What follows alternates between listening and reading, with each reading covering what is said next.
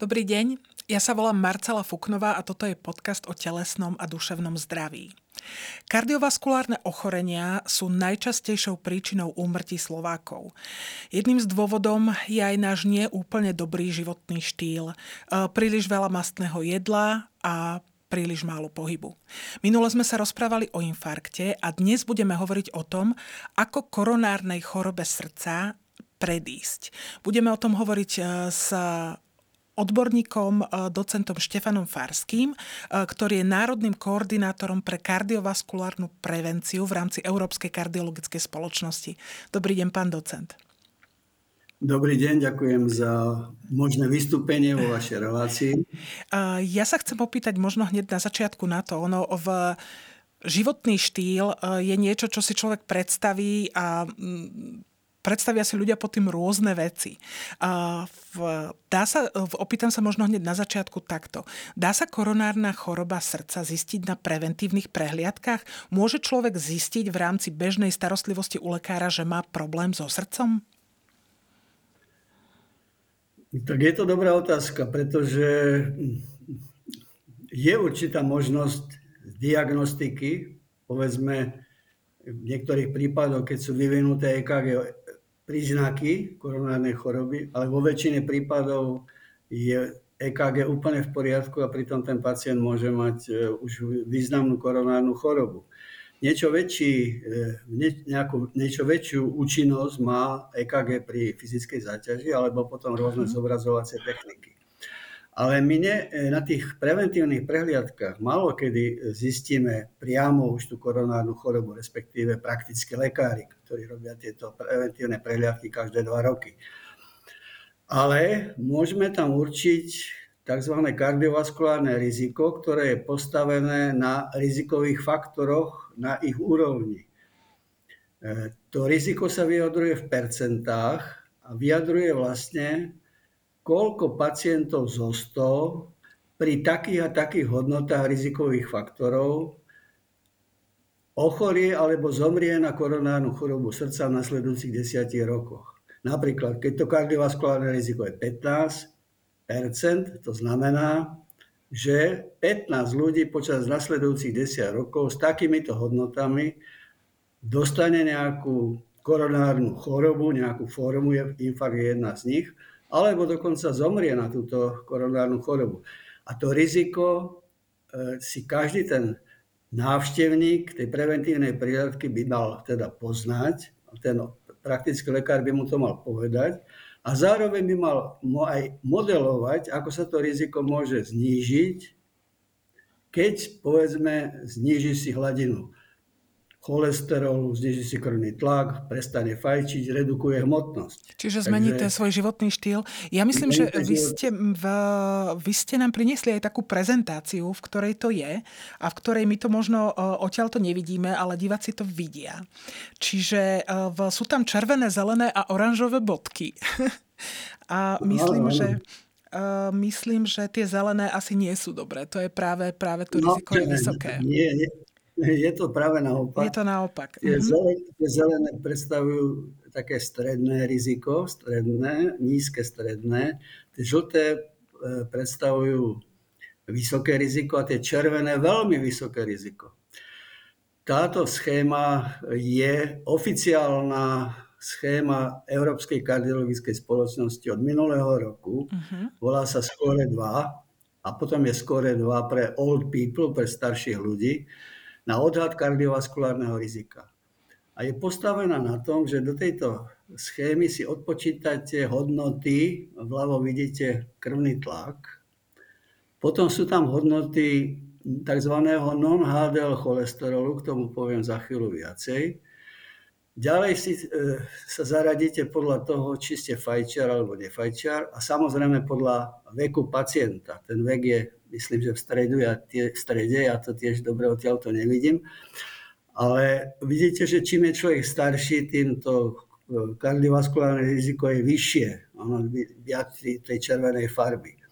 Ešte by som k tomu non-HDL povedal, že e, doteraz sme e, v tom skorovacom systéme, mali sme systém skore, teraz máme skóre 2. V tom obyčajnom skóre bola hodnota LDL cholesterolu, toho zlého cholesterolu. Teraz je tam hodnota non-HDL cholesterolu, ktorý sa dá ľahko vypočítať, keď z celkového cholesterolu, z celkovej hladiny odpočítame dobrý cholesterol HDL a dostaneme non-HDL cholesterol. Ukázalo sa totiž, že táto hodnota lepšie vyjadruje riziko ako samotný LDL cholesterol, pokrýva aj tzv. reziduálne riziko, ktoré je spojené povedzme so zvýšenou hladinou triacylglycerolov. Takže týmto spôsobom, škoda, že to nemôžeme namodelovať, ale vidíte vľavo tie tlaky, tam ja neviem, dobre vidím, povedzme na tej, na tej úrovni okolo 120, 130, tu máme naľavo, potom tam máme ženy, muži zvlášť. Keď máme ženu, tak e, keď má LDL, non-HDL cholesterol, ktorý je uvedený v tých zvislých stĺpcoch, nejakú hodnotu. Ne, skutočne to neviem prečítať, som trošku Ale eh, sklamaný. Lebo, nevadí, diváci, lebo... to, diváci to vidia. Je to vlastne o tom, že uh, každý ten pacient si môže na základe takejto prehľadnej tabulky, ktorú ja som ju videla, ona je naozaj akože pomerne jednoduchá na to zistenie, na základe tých svojich rizikových faktorov skutočne zistiť to kardiovaskulárne riziko. Môže ten človek zistiť, ako na tom je. A teda lekár toho človeka. Ešte, ešte, ešte takto vám skočím mm-hmm. do mhm. toho. Možno, že by sme to mohli tak urobiť, že by ste mi vypovedali nejakú hodnotu, prečítali ju z toho skore 2, ja to dobre nevidím. A ja vám potom poviem, že napríklad, aby ste odpočítali, ako sa zmení to skore, keď prestane fajčiť, dostane sa do tej druhej časti, alebo keď mu klesne krvný tlak o 20. Dá sa to z toho namodelovať. Myslím, tak že, myslím, že mne sa to, myslím, že mne sa to nepodarí, lebo naozaj z, tej, z tohto pohľadu je to mhm. drobné a v, hoci teda, to hovorím, ten pohľad toho diváka je iný, ale ide tam vlastne o to, že keď sa, to, keď sa tie faktory toho životného štýlu zmenia, tak to uh, kardiovaskulárne riziko sa zníži. A každý ten človek má vlastne vo svojich rukách a môže to kardiovaskulárne riziko znížiť. Môže to zmeniť. Áno, áno. Teraz ešte by som to upresnil, že to nebude si robiť každý ten e, poistenec na tej preventívnej prehľadke uh-huh. sám. Urobí mu to praktický lekár, oznámi mu tú hodnotu toho rizika a oznámi mu aj možnosti, keď teda si zniží jednotlivé rizikové faktory, ako mu to kardiovaskulárne riziko klesne. Ďalej... Tak toto na hodnotu... tých preventívnych prehliadkách zatiaľ nefunguje. To by sme chceli, nefunguje, aby to tak fungovalo. Je to, je to schválené ako štandardný mm-hmm. postup. Minister zdravotníctva to podpísal 1. júla tohoto roku, takže postupne by to malo nabiehať.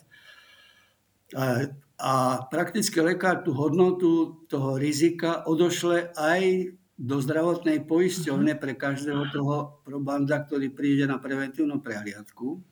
Poisťovna to zaeviduje a za dva roky, keď príde ten pacient znovu na preventívnu prehliadku, sa vyhodnotí znova to riziko. A v prípade, že si zniží významne to riziko, povedzme z 15 na 8% alebo podobne, dostane od zdravotnej poisťovne odmenu. Tak to by, bolo, to by bolo naozaj skvelé. Stimulácia k tomu zdravému životnému štýlu. Nemusí to byť finančná odmena. Samozrejme, poisťovne zdravotné majú rôzne možnosti, ako tú odmenu teda prakticky uskutočniť, ale výšku tej odmeny bude stanovovať, minimálnu výšku tej odmeny bude stanovovať ministerstvo zdravotníctva. To znamená, Takže... že je to forma prevencie, ktorá je schválená a takto to bude na tých preventívnych prehliadkách fungovať. Ja si myslím, že pre človeka je to veľmi uh, dobrá pomôcka alebo naozaj dobré uh, vodidlo, aby vedel v podstate a odchádzal z tej preventívnej prehliadky s tým, že koľko e, percent toho rizika má, že ako je na tom. A keď ste hovorili, že ten lekár by mu mal poskytnúť aj návod na to, ako e, to kardiovaskulárne riziko znížiť. Aké tie návody sú? Čo ten lekár môže tomu človeku navrhnúť? No tak e, inak aj ten lekár bude motivovaný, pretože to celkové kardiovaskulárne riziko zo všetkých tých pacientov, o ktorých sa stará, bude pre každého lekára prepočítané a poisťovňa bude e, e, to monitorovať, či sa zlepšuje to, tá hodnota alebo nie. Čiže aj ten lekár sa bude snažiť, aby to priemerné e, kardiovaskulárne riziko u všetkých svojich poistencov, ktorí chodia na preventívne prehliadky, aby sa tá hodnota znížila. Čo môže urobiť? tak v prvom rade by mal uplatniť nejaké poradenstvo ohľadne životného štýlu. Povedať tomu pacientovi, aký má mať, povedzme, ten non-HDL cholesterol, aký má mať krvný tlak, čo môže preto urobiť. Samozrejme, nemáme čas, aby sme išli do podrobností, ale povedzme pri tom non-HDL cholesterolu je hlavné, aby mu povedal, že má obmedziť živočišné tuky a má sledovať v obchodoch, na vinetách, hlavne obsah nasytených mastných kyselín, z ktorých ten cholesterol potom vzniká. To naše preventívne a edukačné programy dosť postradajú túto podstatnú informáciu.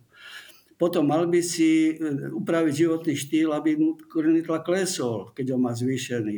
Hej? Pretože Samozrejme, stresové situácie sú, ale dá sa im predchádzať, sú možnosti relaxácie a sú možnosti aj liečby. Ešte k tej liečbe prídem za chvíľu. Ale musím samozrejme povedať aj fajčenie, to je naj, najsilnejší rizikový faktor pre jednotlivca, ale najsil, ešte silnejší rizikový faktor pre populáciu ako celok je obezita. A dnes, keď idete na kúpalisko alebo do wellness, možno Trej petiny ľudí sú obezní, majú brucho, to je, proste je to neskutočné sa na to pozerať a, a ohromným spôsobom to ovplyvňuje potom aj to riziko. Napríklad po redukcii hmotnosti o 50% klesa krvný tlak systolický o 20 mm, diastolický o 5 mm, takže to je, to je veľmi, účinná, veľ, veľmi účinná možnosť, ako si znižiť krvný tlak aj bez liekov. Ale samozrejme, niekedy sa bez tých liekov neobídeme že mnohí pacienti e, tie lieky neužívajú. To znamená, hmm. je tam nízka adherencia k liečbe. Napríklad pri hypertenzii, hlavne u mužov je známe, že vyberú jedno balenie a tým je to vybavené. Tlak im klesol, už je dobré, áno. áno. Ale ten tlak sa vráti naspäť, áno. A podobne je to s, s, tým, s, tými statinmi na ten cholesterol. To je proste, sú, ľudia majú voči predsudky. To sú lieky, ktoré nechcú užívať, pretože čítali, počuli, že to má vedľajšie účinky a tak ďalej. Pritom to sú veľmi kvalitné a účinné lieky a tie nežiaduce účinky sú úplne mimoriadné, úplne veľmi zriedkavé, ale proste nám ich pacienti nechcú užívať. Ale keď uvidia možno, že to riziko, keď im klesne ten non-HDL cholesterol alebo celkový cholesterol zo 7 na 4,5 po tých liekoch, tak možno to ich presvedčí, že naozaj tie lieky treba užívať v indikovaných prípadoch. V, ono sú toto veci, ktoré v, je možno, že pre tých ľudí naozaj nie je úplne jednoduché uh, to manažovať. Možno, že sú ľudia, čo si naozaj povedia, že tú nadvahu majú veľkú, že ako sa oni majú pohybovať, že je to pre nich možno ťažké. Uh, v, myslíte si, že naši lekári um, sú dostatočne uh, erudovaní na to, aby vedeli poradiť aj takýmto zložitým pacientom? erudovaní sú dostatočné, ale bohužiaľ majú málo času. Málo času, Celý no. systém majú málo času na pacienta. Celý systém zdravotnícky funguje, neviem, ako by som to tak povedal, aby som nikoho neurazil, ale na hranici by som mm. povedal toho, aby sa stihli aspoň tie základné veci. V médiách vidíme, že sa riešia nemocnice, aj to len schytá sa vták za chvost, keď vlastne E, riešia sa veci, ktorými prišli lekári, ale v podstate malo, ministerstvo by malo vlastne riešiť tie systémové veci ešte skôr, ako tí mm. lekári sa dostali do toho protestu. Ale ambulantná sféra sa vôbec nerieši, alebo respektíve len minimálne počujeme všeobecné, všeobecné e, reči. Problém je v tom, že ten lekár je tak zaťažený, ten špecialista, povedzme, ktorý sa týmto veciam venuje, že nemá čas, nemá čas aby podrobne tieto veci vysvetlil. Určité riešenie by mohlo byť v e, tzv. ambulanciách vedených sestrov, ktoré aj v tom štandarde sú navrhnuté. To znamená, že sestra, ktorá je kvalifikovaná, je edukovaná, má predpoklady, hlavne keď má vysokoškolské vzdelanie, aby komunikovala s pacientom a mnohokrát to vie aj lepšie urobiť ako lekár, pretože pohľade stravy povedzme vie lepšie poradiť ako lekár, má aj väčšiu trpezlivosť a niekedy má aj väčšiu empatiu s pacientom. Takže sestry by mohli, čo ja viem, niekoľko hodín v týždni mať vlastnú ambulanciu, nemusí to byť iných priestoroch, ale priestoroch toho praktického lekára, kde by sa venovali ovplyvňovaniu týchto rizikových faktorov. To znamená podrobná, podrobné poradenstvo o strave, meranie tlaku, meranie obvodu pása, e, meranie lipidov, Čiže toto všetko na, vo svete existuje. Volá sa to tzv. nurse-led clinics, čiže ambulancie vedené sestrou. By uh, naozaj asi bola výrazná pomoc, pretože uh, v tí, um, tí ľudia skutočne, a najmä takí, ktorí majú možno naozaj tých rizikových faktorov viacero, ono to ide ruka v ruke, že tá obezita prináša aj ten vysoký tlak, aj ten vysoký uh, non-HDL cholesterol a v, ten management je asi skutočne potrebný, že nie je to, nie je to úplne jednoduché. Uh, v keď ste hovorili, že e, je to teda štandard Európskej kardiologickej spoločnosti, e, sú nejaké skúsenosti zo sveta? Darí sa e, pomocou tohto systému preventívnych prehliadok a monitorovania tohto kardiovaskulárneho rizika znižovať ten počet kardiovaskulárnych ochorení alebo zlepšovať stav tých ľudí? Tak sú dáta z vyspelých krajín Európskej únie, kde naozaj tá mortalita, morbidita na kardiovaskulárne ochorenia klesá a výrazne klesá posledné 20 ročia o niekoľko desiatok percent, takže naozaj to funguje. A treba povedať, že to je postavené hlavne na kultivácii životného štýlu. Pretože sa ukázalo, že investície do tohoto prístupu, to znamená na zmenu životného štýlu, sú efektívnejšie ako tie invazívne metódy a rôzne drahé lieky a podobne, ktoré samozrejme aj nezavrhujeme v niektorých situáciách, naozaj bez toho si nepomôžeme. Ale celkové tá orientácia zdravotníctva prevencii kardiovaskulárnych ochorení a chceme, aby nám klesali tie tzv. odvratiteľné úmrtia, tak mala by byť postavená na prevenciu a samozrejme aj s príslušnými finančnými parametrami, ktoré tomu odpovedajú. U nás sa všetko len hasí na poslednú chvíľu v zdravotníctve. Riešia sa tie problémy akutné, ja to chápem, ale za tých 30 rokov sme tú prevenciu už mohli mať niekde inde a mohli sme mať aj lepšie výsledky umrtnosti a chorobnosti na srdcovcievne choroby. Pán docent, keď v tom názve tej našej, toho nášho videopodcastu je ako predy srdcovo chorobám alebo, alebo aj infarktu fyzickým tréningom, tam sa nejako spomína osobitne fyzický tréning, čo sa, čo sa týka tej prevencie a v, budú vedieť lekári poradiť pacientovi alebo teda v tie sestry, ktoré budú viesť tie ambulancie aj s týmto, že akým spôsobom sa majú hýbať, koľko, dajme tomu. Áno, to je e, samozrejme už druhá časť. Uh-huh. Teda keď hovoríme o sekundárnej prevencii, keď hovoríme vlastne o tom, ako by mali tí pacienti, ktorí už mali infarkt alebo mali nejakú invazívnu procedúru na koronárnych cievach, ako by mali ďalej fungovať, aby sa im tá choroba nevrátila alebo nezhoršoval. To znamená, že to sú to... už ľudia, ktorí, ehm, niektorí sa bohužiaľ dostanú k tomu lekárovi, najmä takí, čo k nemu nechodia, aj ehm, naozaj až tým teda, že skutočne ten infarkt alebo tú nejakú srdcovú príhodu dostanú a musia podstúpiť nejaký invazívny zákrok. Pre takýchto ľudí to musí byť ale ešte zložitejšie, pretože viem si predstaviť, že takýto človek má asi naozaj obavu o svoj život a môže sa báť, že ja mám chore srdce, ja sa budem hýbať, zhorší sa mi to, dostanem ten infarkt znovu. Ale ono je to v podstate úplne naopak. Samozrejme, že tie obavy sú na mieste, lebo všetci takíto pacienti už majú vysoké kardiovaskulárne riziko a nemôžu len tak voľne behať po lese, jak sa, to, jak sa tak jednoducho by mohlo povedať. Proste je dobré, že keď oni sa snažia vo voľnom čase fyzicky trénovať, áno, vše, všeobecne sa odporúča to vo všeobecne 150 až 300 minút fyzického tréningu týždenne ale títo pacienti, ktorí už sú vo vysokom riziku, že sa tam niečo stane, že dostane arytmiu alebo začne sa mu zle dýchať, tak tí by mali začať tú rehabilitáciu v nejakom tzv. kardiologickom stacionári. Proste mali by byť vyšetrení záťažovým testom, mala by byť určená tréningová frekvencia, ktorá je bezpečná, ale aj účinná. To znamená, musí mať určitú hodnotu a mali by byť pravidelne sledovaní. A na to práve slúži druhý štandard, o ktorom chcem teda dnes hovoriť, a to je ambulantná kardiovaskulárna rehabilitácia, sekundárna prevencia. Táto, tento štandard bol podpísaný ministrom zdravotníctva ešte v Lani, hmm. 1.7.21. Bohužiaľ sa nerealizuje, pretože chyba absolútne implementácia. Jediná poisťovňa, ktorá hradí tento, tento štandard, tento program je poisťovná Unión. Ten program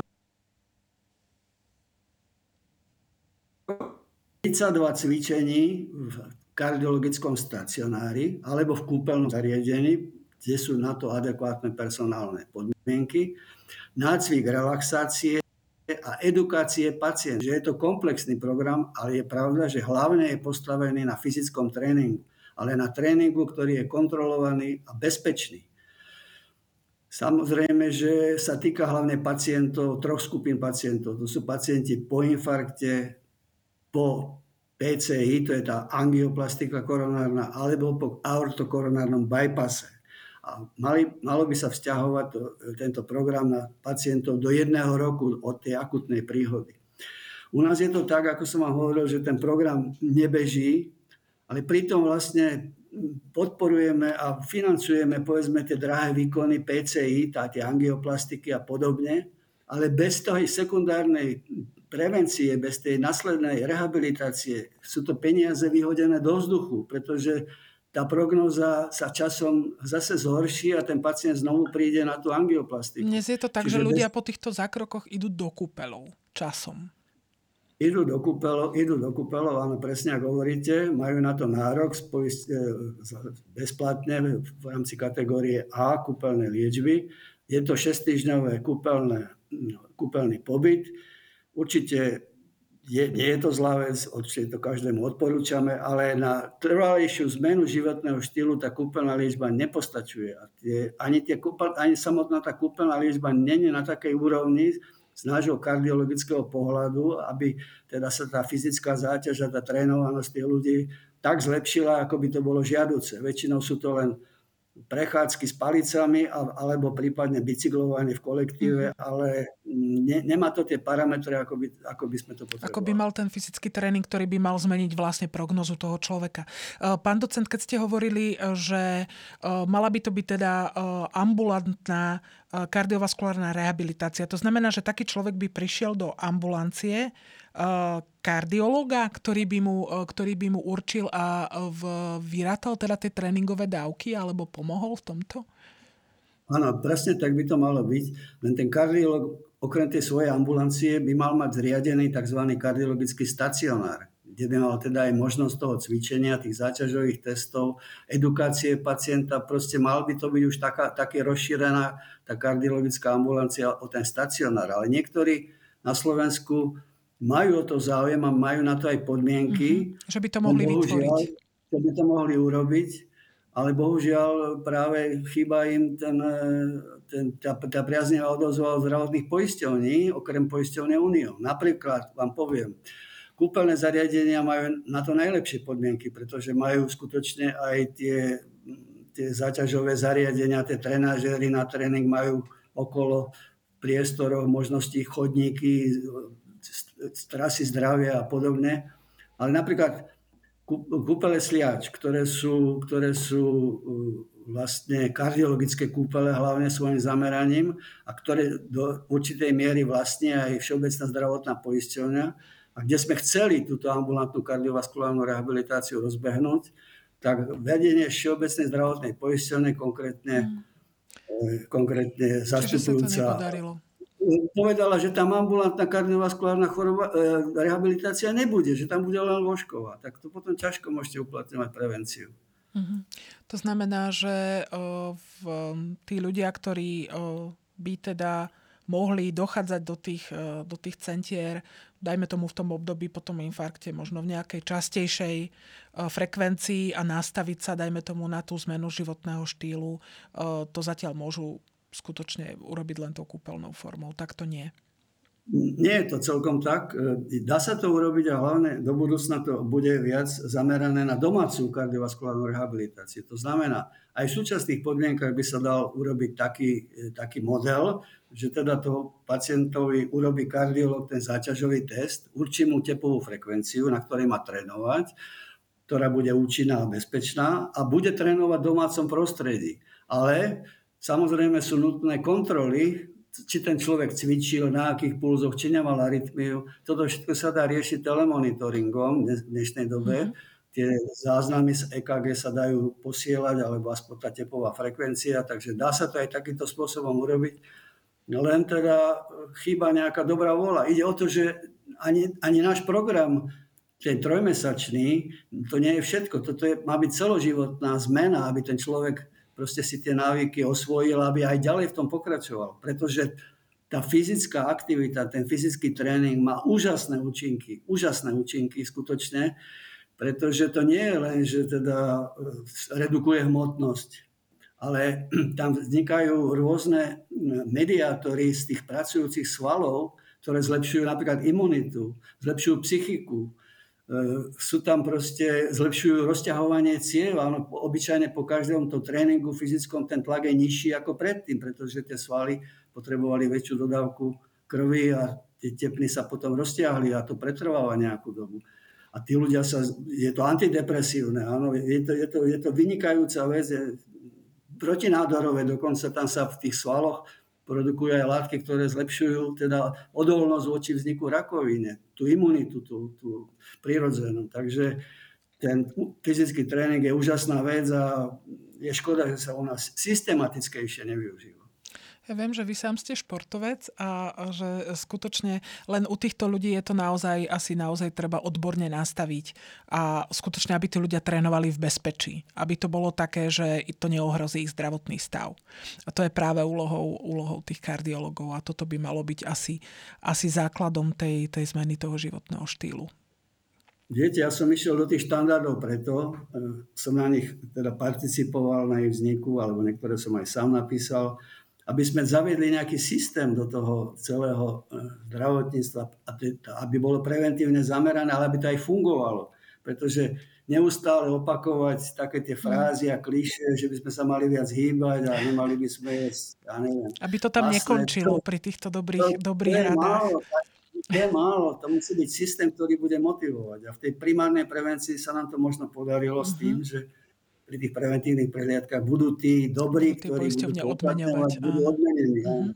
Ale pritom, myslím si, tej sekundárnej prevencii, keď ten človek po tom infarkte alebo po tom bypasse bude pravidelne cvičiť a bude sa cítiť oveľa lepšie, bude sebavedomejší, bude mať lepšiu náladu, bude ľahší, bude výkonnejší, tak to bude pre neho perfektná odmena.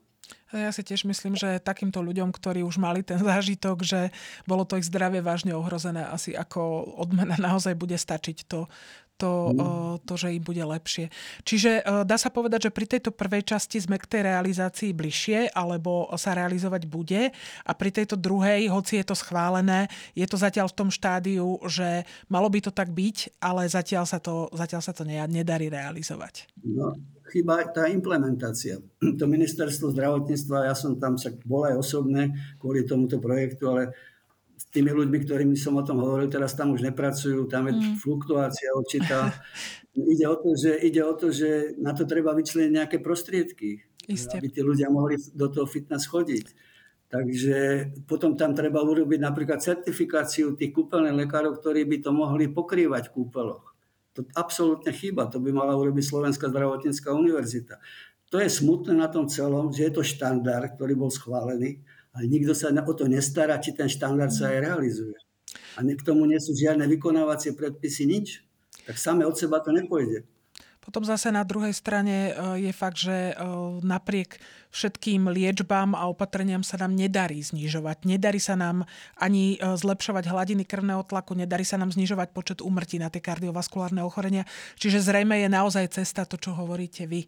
Proste, hoci je zložitejšia, ťažšia, možno drahšia, ale v, pravdepodobne je to jediná možnosť je, je efektívnejšia. Je efektívnejšia ako stavať nové nemocnice, je efektívnejšia ako platiť drahé prístroje, drahé lieky. Toto je najefektívnejšia možnosť pre zdravotníctvo. A myslím si, pre slovenské zdravotníctvo je to najrozumnejšia cesta znížiť výskyt tých chorób. Však tí naši ľudia sú chorí, berú veľké množstvo liekov, chodia veľmi často na kontrolné vyšetrenia do ambulancií. Na to sú dáta a jediná cesta je mať menej chorých, menej tých chorób. Presne tak. Pán docent, ja vám veľmi pekne ďakujem. A v, možno teda minimálne, čo týmto docielime, bude to, že ľudia sa budú tých svojich lekárov na tých preventívnych prehliadkách pýtať, budú vedieť o takejto možnosti, budú chcieť vedieť svoje kardiovaskulárne riziko a v, možno budú naozaj aj v, sa viac zaujímať o ten pohyb a o to, že ako športovať tak, aby zlepšili stav svojho srdca aj možno celkový stav svojho tela. Ďakujem pekne. Ja vám veľmi pekne ďakujem. Bolo to pre mňa vzrušujúce, lebo ja s tým žijem, ja som toho plný, ale ja viem, že to funguje. Takže ďakujem vám veľmi pekne, že ste mi to umožnili. Aj my ďakujeme za informácie.